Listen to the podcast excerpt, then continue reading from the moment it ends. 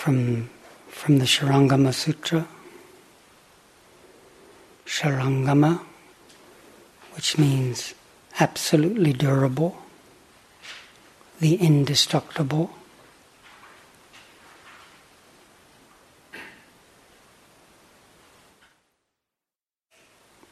Passage from the Shurangama Sutra.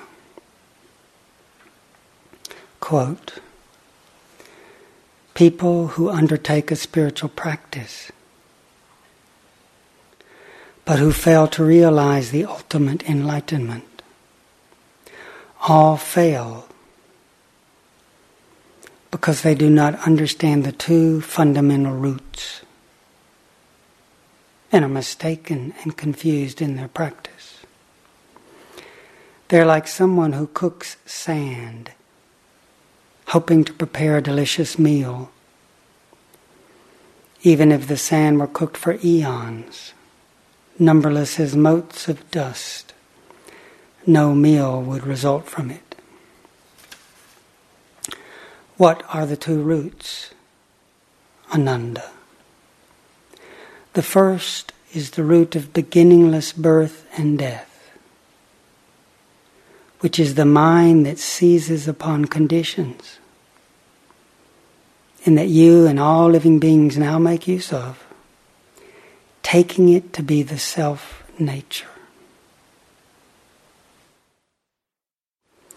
The second is the primal pure substance of the beginningless awakened nibbana. It is the primal bright essence of consciousness that can bring forth all conditions because of conditions, you consider it to be lost. Living beings lose sight of the original brightness, the fundamental understanding. Therefore, though they use it to the end of their days, they are unaware of it. And without intending, they enter the various destinies. End of quote.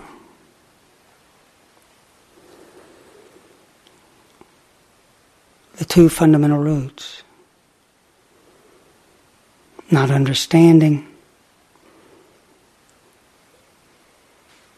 We don't accomplish our goal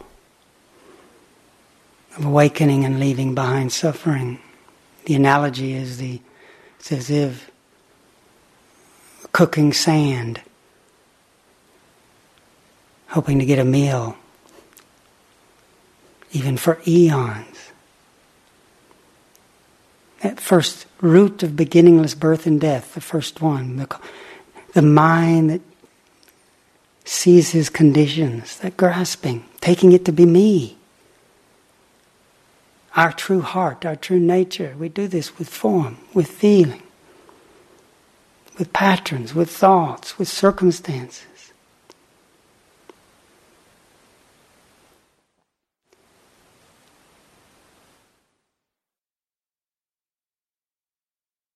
In Zen, they call, sometimes they call it polishing a brick, trying to get a mirror.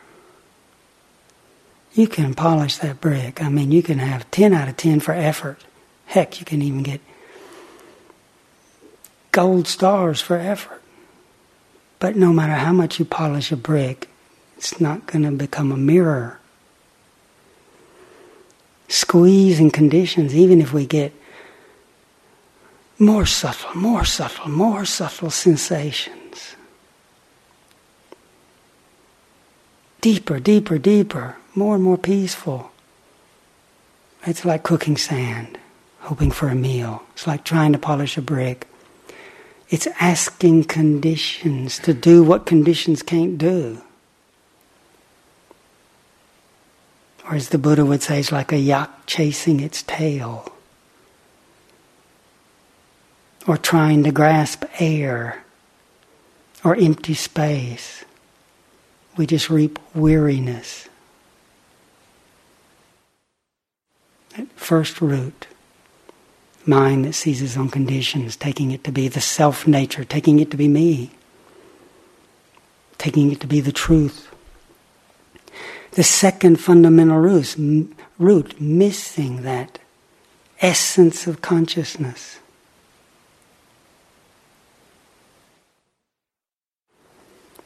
The Buddha said, even though we use it to the end of our days, we lose touch with this fundamental understanding, this, what can be sometimes translated as the original brightness,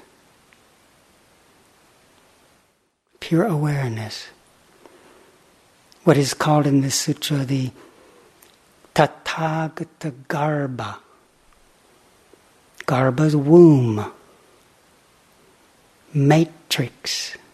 Matrix comes from the root mother, that which gives forth, gives birth to the awakened ones. We lose touch with this primal context.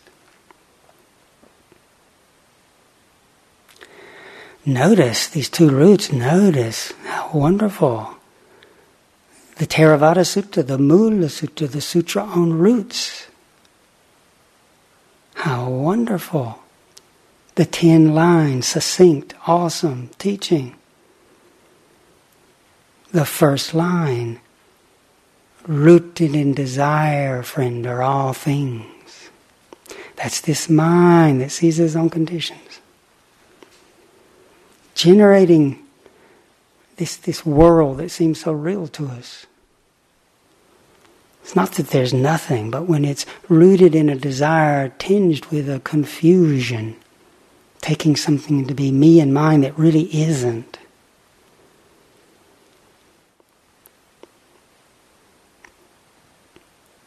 And then notice at the end of the sutra, merging in the deathless, once mindfulness wisdom penetrates all that we've taken to be me and mine and begins to recognize experientially anicca, changing nature, dukkha, that no matter how much one grasps it, that which changes, it can't satisfy us. It's unreliable by its nature. Anatta Ah, it is not mine. It's not an entity, it's not a thing. The essence of atta is the sense of there's a, there's a separate self here. When we see change, that leads to anatta.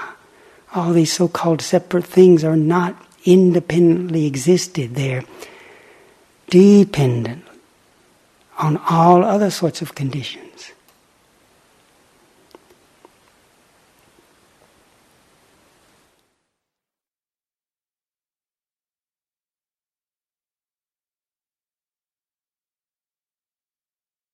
The famous Vajra Sutra, the Diamond Sutra.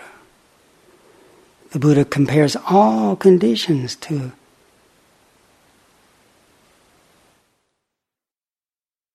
dreams, illusions, bubbles, shadows, like dewdrops in a lightning flash. Contemplate them thus. Dreams, illusions, bubbles, shadows, like dewdrops, dewdrops one of my favorite activities in South Africa for years when we had our beloved Dharma protector, personal trainer, guru and therapist, our dear dog. My favorite thing is taking him for a walk. He used to love going up the mountains and that that's how he was my personal trainer, helped my health come back. But in his older age when he couldn't do that, he'd walk on the road. Everybody knew Jack. He had Zulu names, Pali names, Old Testament names, New Testament names.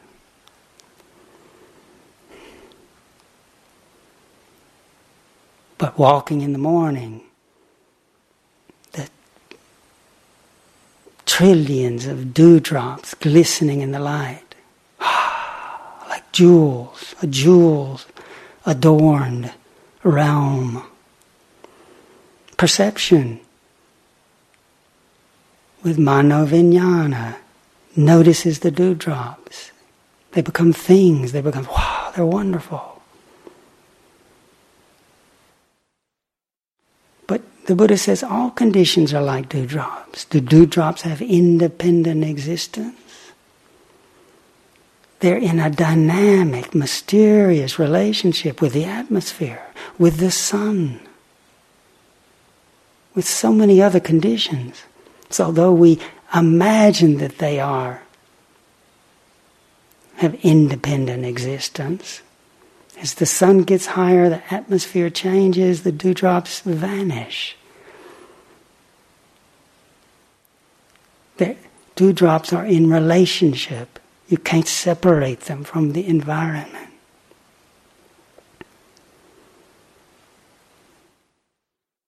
Lightning flash.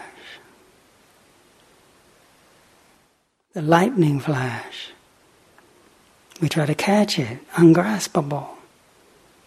But if we widen the awareness, we realize that lightning flash is happening in the deep, luminous immensity of a night sky.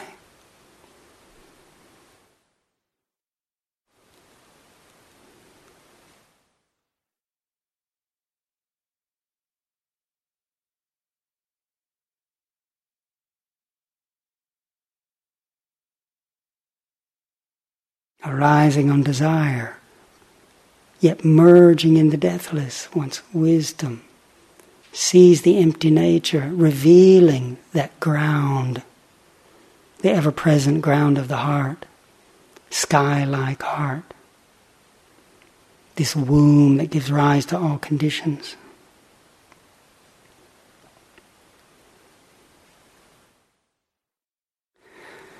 When we're only focused on conditions, no matter how much we purify them, make them more and more subtle. It's like trying to polish a brick or trying to cook sand. That is why there is no awakening, there is no freedom in the Buddha's teachings if there's only conditions. If there were not the unconditioned, said the Buddha, the uncreated, the unoriginated, there would be no escape from the condition. So, in the Buddha's teachings, there's, yes, we, we touch, we inquire, we look into, but then we release. That's why in the Anapanasati Sutta, it builds up to the very last training training ourselves as we breathe in and out, as we go about our days, patinissagga, relinquishing, giving back, letting go. It's not throwing out, not getting rid of, but releasing the, the grasp. Conditions are revealed in their nature, changing, empty nature. And in letting go of the grass, the luminosity the ever present ground of the heart reveals itself. And there's relief. So we're resting in that fundamental condition.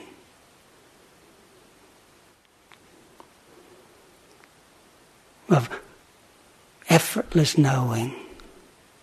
That's why Chah would say, being the knowing, being Buddha.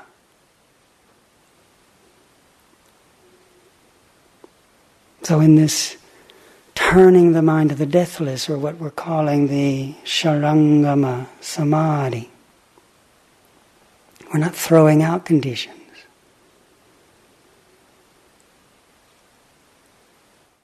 But returning the mind to look into the source. It can be called radical reflection. Contemplating the source contemplating the root.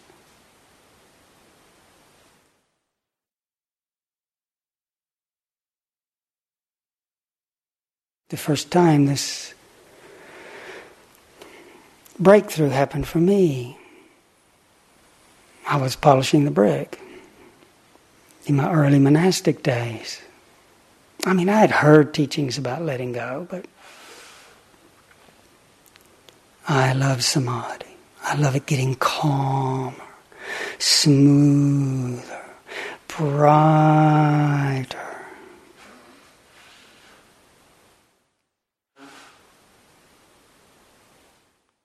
Hanging on to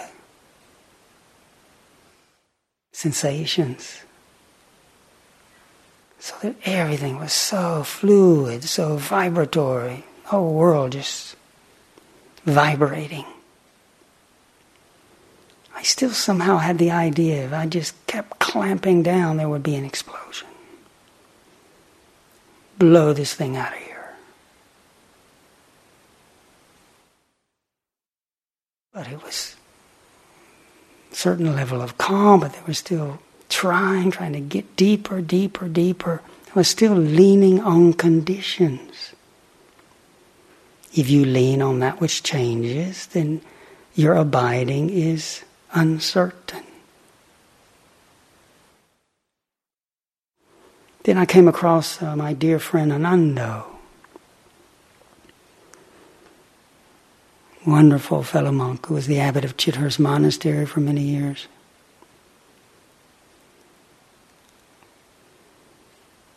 Vietnam veteran.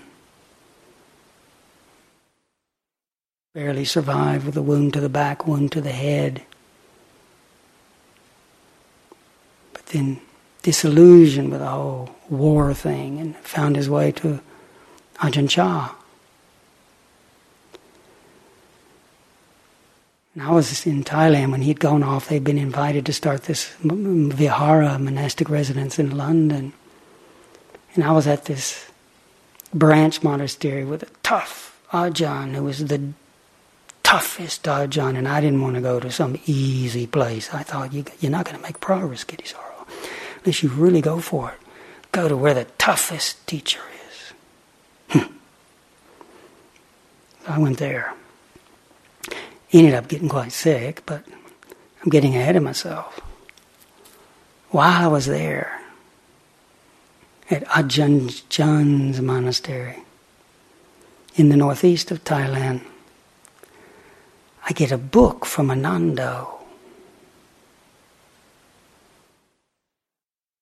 with a hundred or so sayings that had been recorded and translated by this wonderful translator, Maurice Frydman. The book was sayings from Sri Nisargadatta. I am that.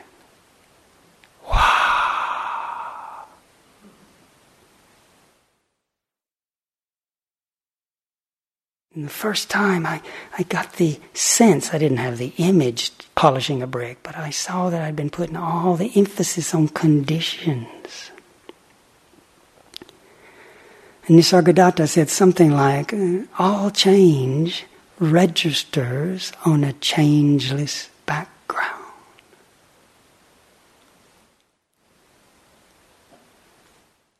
I had never really conceived of the back background, the matrix. Was so focused on getting things smoother and subtler and that all of those sensation thoughts were appearing to the heart. And he had a method which is a huatou. It's a it's Chinese huatou, but word head, a word or a phrase that dissolves and turns you back to the root condition. It can be a question, like we I discussed, reflected last night, like who. But Nisargadatta's huatou was just the phrase I am.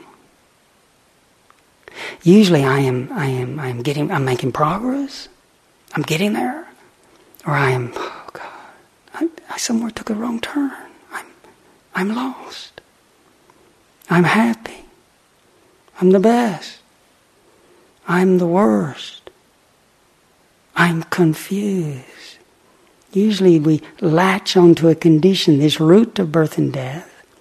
But rather than I am this and I am that, just the phrase I am, and then letting that phrase dissolve resting in that silence, the mind not clamping on any condition. Just getting a sense for the background, the root. The most ordinary feeling, presence. Just presence. And it was a breakthrough because I had, I had never turned the mind back.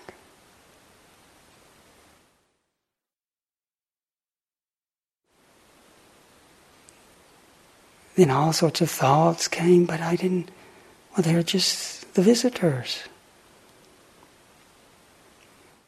I'm not this, I'm not that. They're just coming and going. If I find myself clutching at anything, just let it go and just just very occasionally, just I am, and let that thought dissolve into the listening silence. Just resting in that amness, beingness, knowingness, effortlessness of being. I didn't know to call it turning the mind to the deathless, but it was my first experience. It was such a radical change not trying to squeeze conditions to get them to be more than they can be.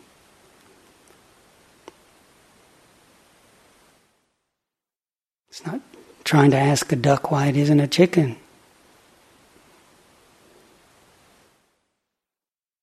As Ajahn Chah smiled when he says, That's what we do when we're trying to make conditions into what they can't be.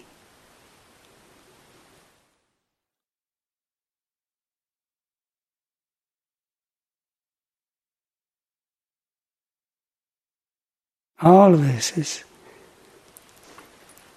reflections on papancha.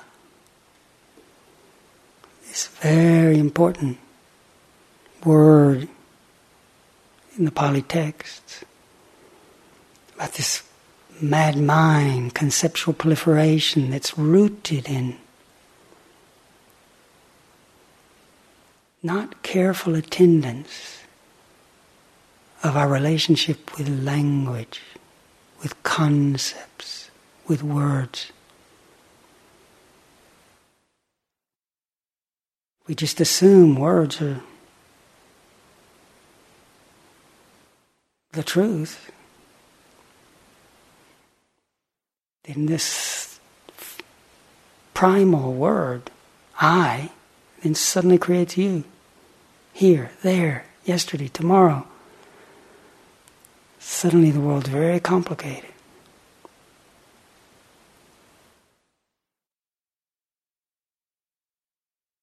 The Buddha encouraged us to see this proliferating mind and to practice nippapancha, non proliferation.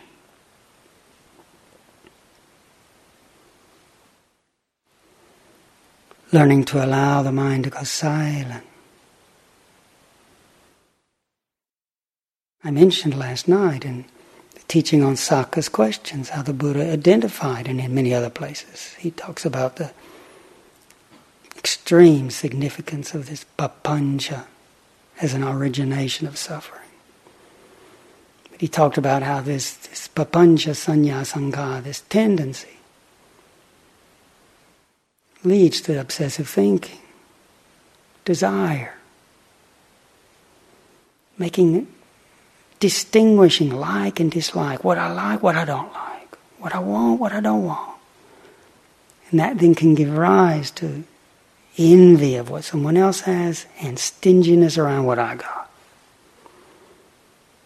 which leads to this conflict in the world.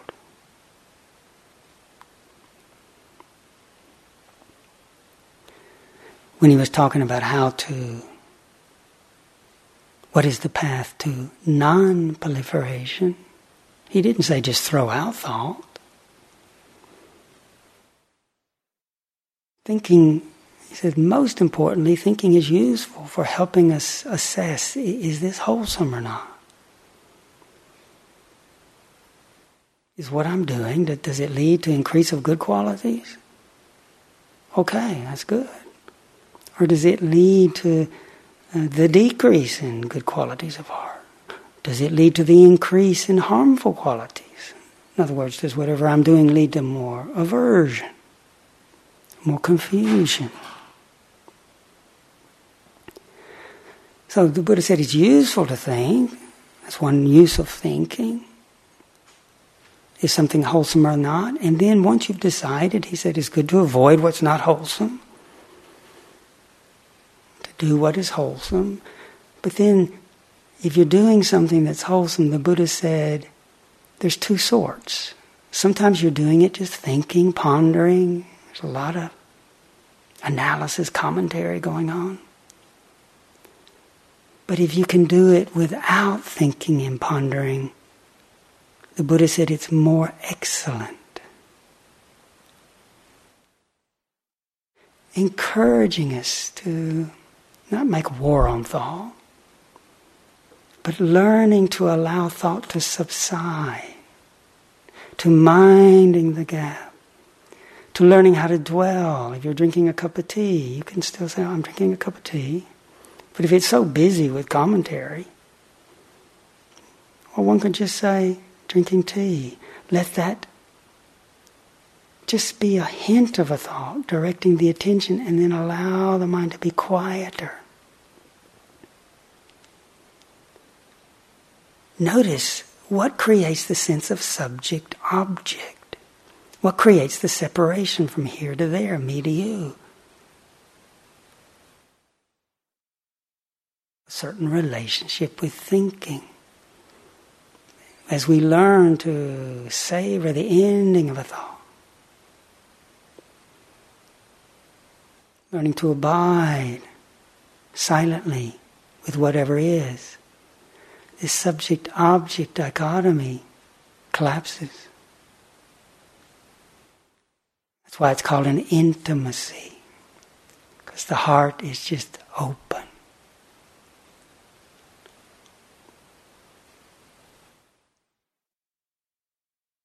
the huatou, the questions, do that. Notice that when there's a question, who, who's striving? Who striving?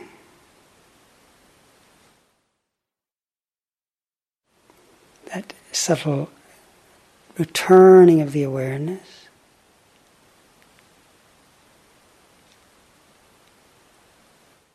and hmm, inquiry, then thoughts disappear for a time. As one looks freshly, it's a Dhamma Vichaya, it's an inquiry. Hmm. Who returns the light inward to empty the sense of self? Sometimes there's uninvestigated sense of, what do you mean, who? It's, it's me. Very important to hear that. It's me. And we hear that inner sound of me arising and ceasing. Where's this me located?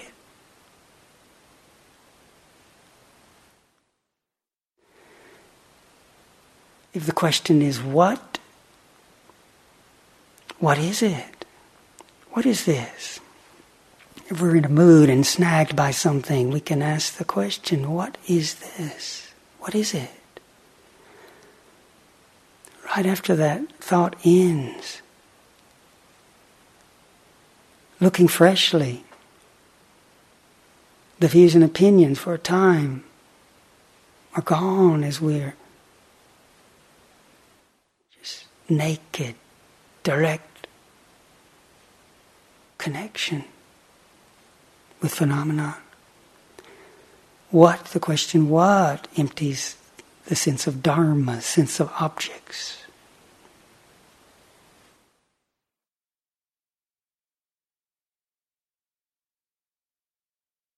It's called Shurangama, the indestructible, the durable, because the matter that's being addressed is the fundamental principle, the timeless principle. We're turning the mind to that which is.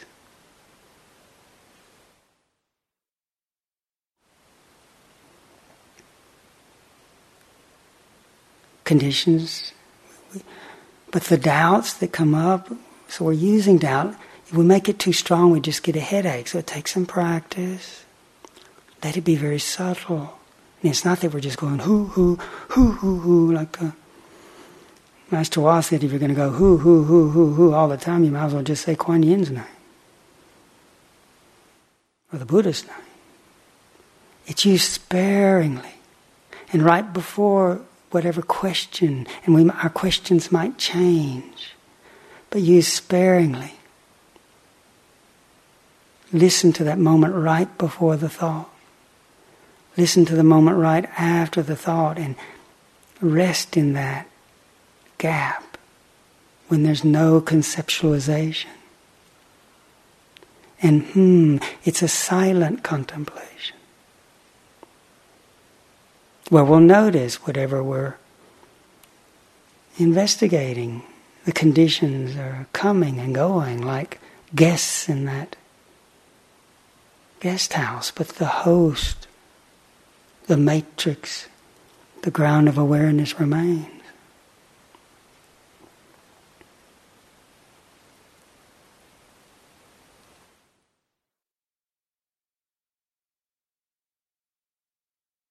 Whatever we look at, a sound, sensation, is empty.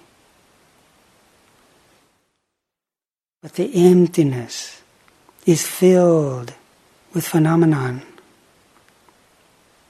If we want the emptiness to really be empty, if we want nothing in there, then we're going to get aversion. We're just not wanting to feel anything. If what we're grasping we want to be real, we hold on to some sensation, some thought, that leads to suffering. But when there's really letting go, things are empty.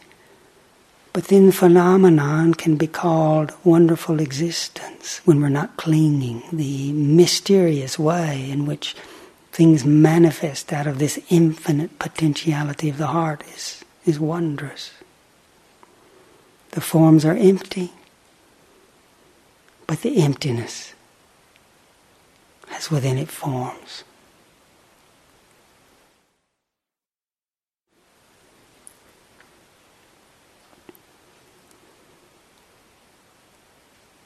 As Master Hua says, true emptiness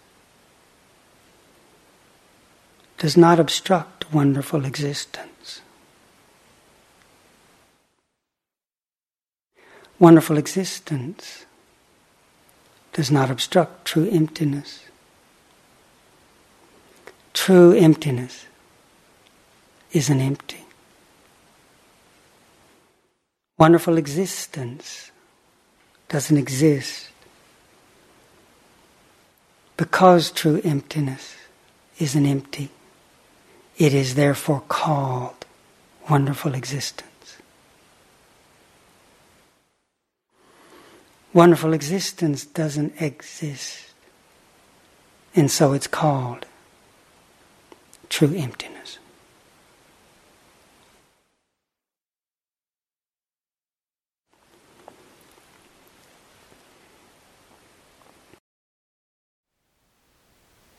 Thank you for listening.